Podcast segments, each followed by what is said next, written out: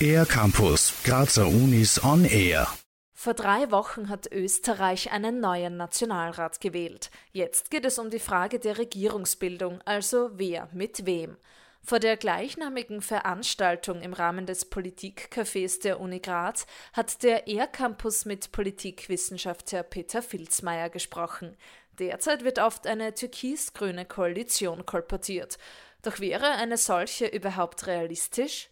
Eine türkis-grüne Bundesregierung ist möglich. In der veröffentlichten Meinung wird sie aber womöglich als übertrieben wahrscheinlich dargestellt, einfach weil man vorher rein rechnerisch von der Mandatszahl nicht daran geglaubt hat. Aber was sich ja nicht geändert hat, ist, dass die inhaltliche Übereinstimmung, sei es anhand der Wahlprogramme oder wenn man Themenpositionen vergleicht, bestenfalls circa ein Fünftel oder ein Viertel beträgt. Und das ist für Verhandlungen inhaltlich eine sehr, sehr große Hürde.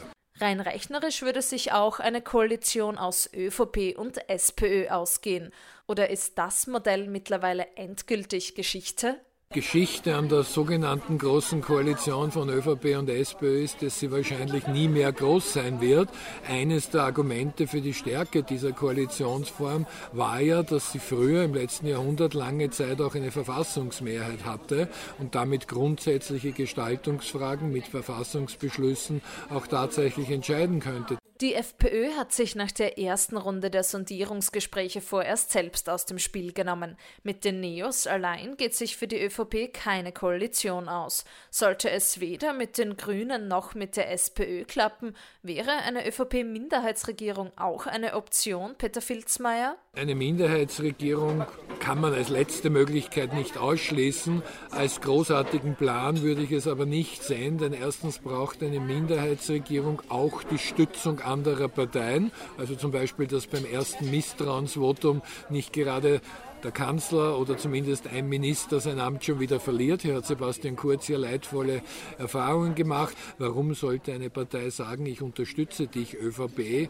aber in die Regierung will ich nicht und Ministerposten will ich selber auch nicht? Bis eine neue Regierung steht, ob Koalition oder doch Minderheitsregierung, wird es wohl noch einige Zeit dauern. In der Zweiten Republik sind zwischen Nationalratswahl und Angelobung der neuen Regierung im Durchschnitt rund 61 Tage vergangen. Für den ER-Campus der Grazer Universitäten Anja Liedl.